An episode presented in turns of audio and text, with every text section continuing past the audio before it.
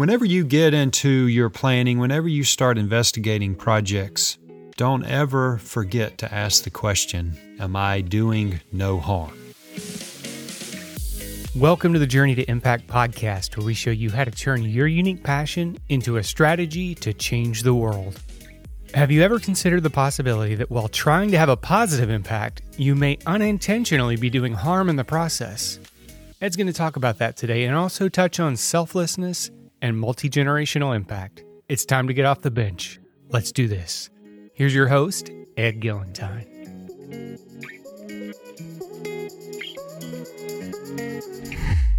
Hello, this is Ed Gillentine.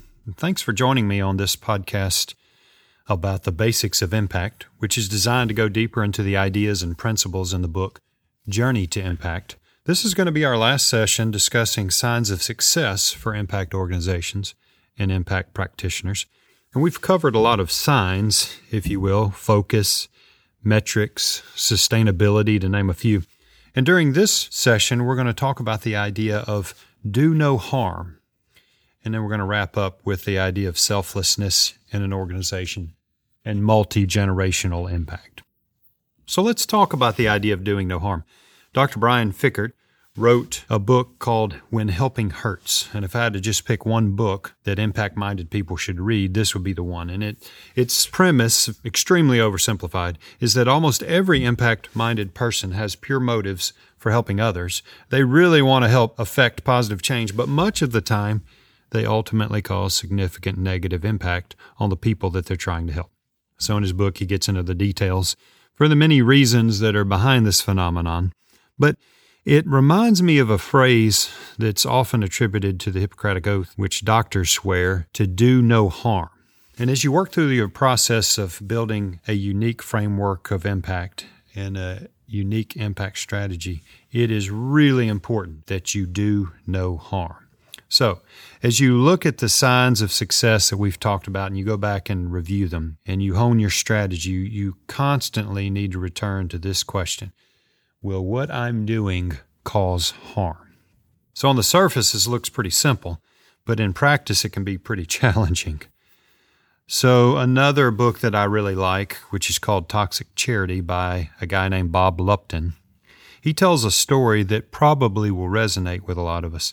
During the Christmas season, Bob participated in a local nonprofit organization's annual Christmas project to provide Christmas presents for the children of families in poverty, as well as providing the traditional turkey or ham for their Christmas dinner. And after some years of doing this, he noticed that there were never any men in the homes.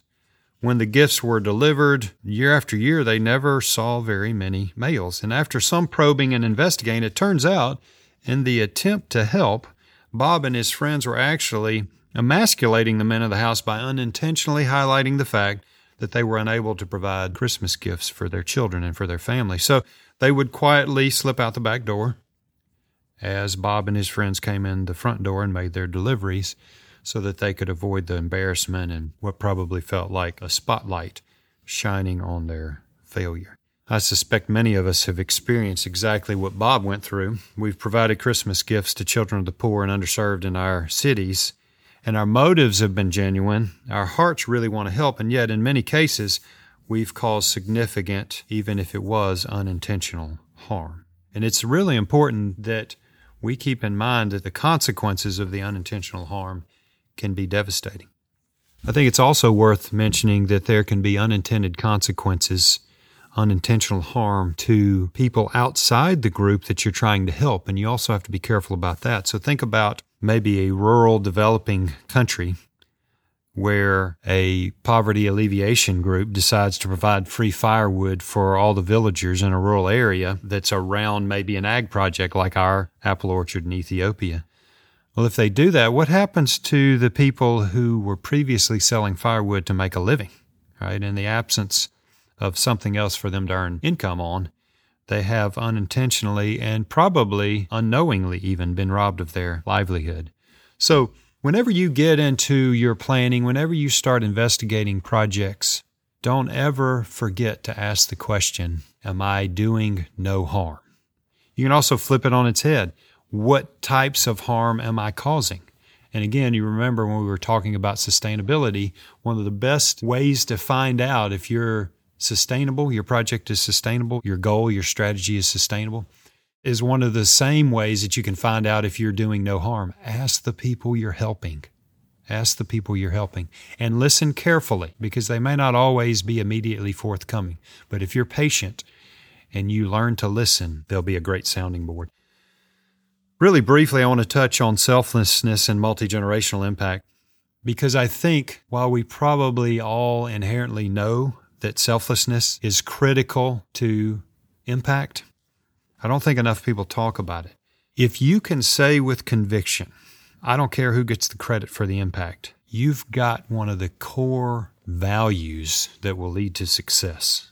It's amazing to me how many promising projects will fizzle out because of pride, right? In my experience and my observation, those that don't care who gets the credit can see more clearly. They're more open to the ideas of others.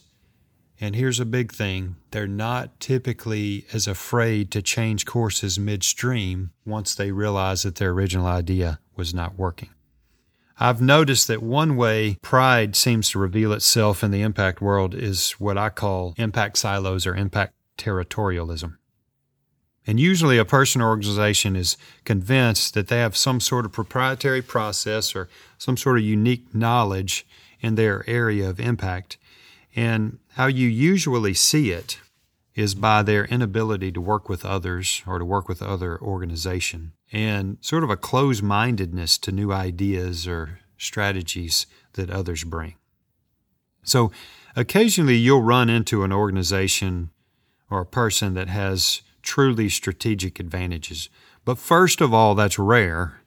And second of all, it's rare that people can't learn from each other, even if you do have some sort of strategic advantage in your organization. It's really rare that you can't learn from somebody else and by working together increase your impact significantly.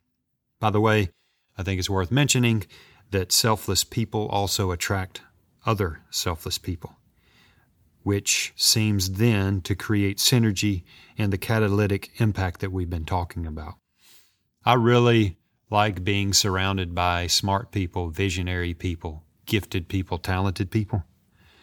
But I'll tell you this, I'll take humble and open-minded people to smart and arrogant people on my team any day of the week. Let's talk about multi-generational impact as we wrap up these sessions on signs of success.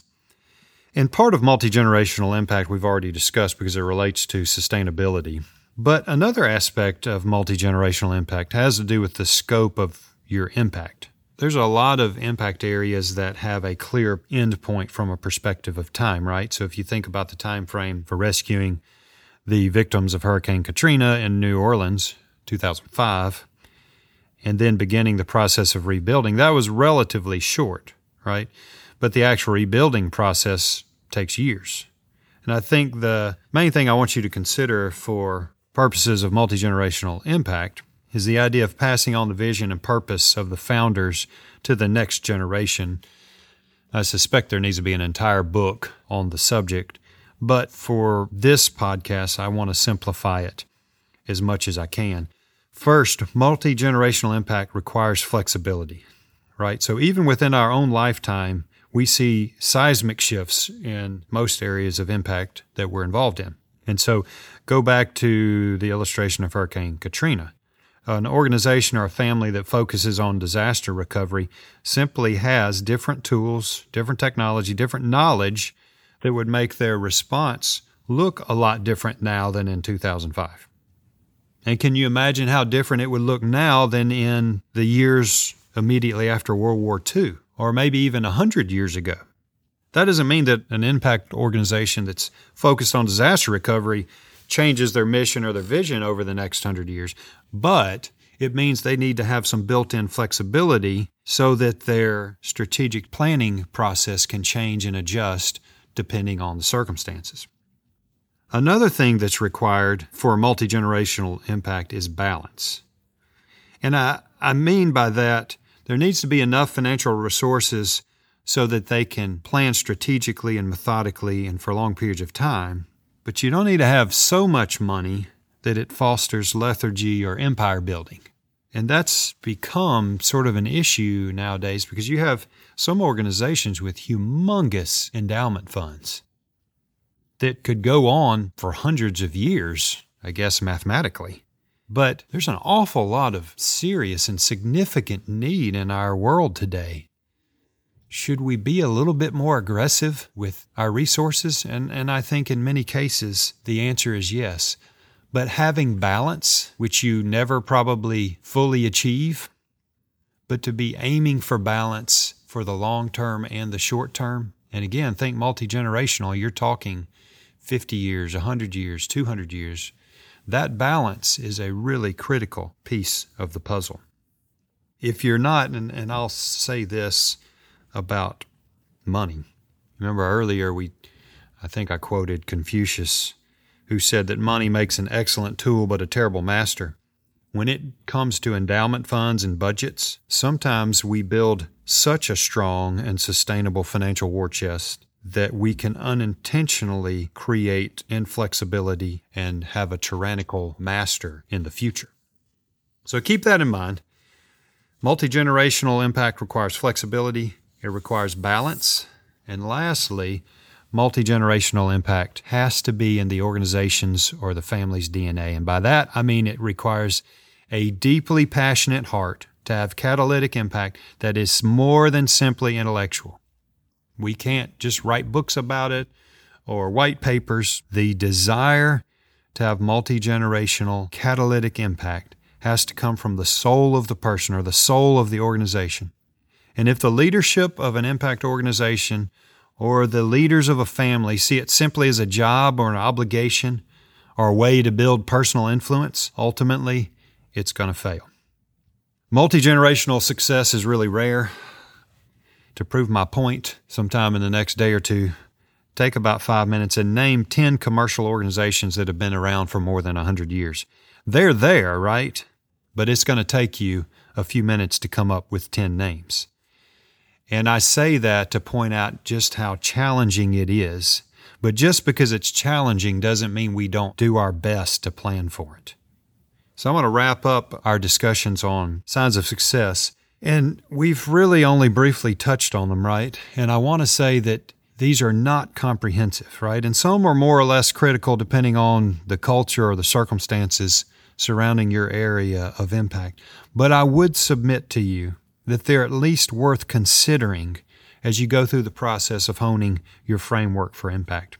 An impact organization or an impact practitioner that's not seriously wrestling with each one of these signs of success and the questions that we've talked about over the last few podcasts is going to greatly diminish their impact. You've heard me say before that I hate reinventing the wheel. And if we've got these signposts, these guidelines that successful organizations and successful impact practitioners have laid out for us, why in the world would we not take advantage of them?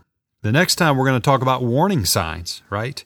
But in the meantime, remember these three words: embrace, build, and act. That is, embrace your unique vision of impact, keep building your unique impact strategy, and get off the bench. Get into the game. Remember, our world needs you. Thanks for listening. To learn more about Ed and Journey to Impact, visit ed gillentine dot com, E D G I L L E N T I N E dot com. Also, please share this podcast with someone that would benefit from it.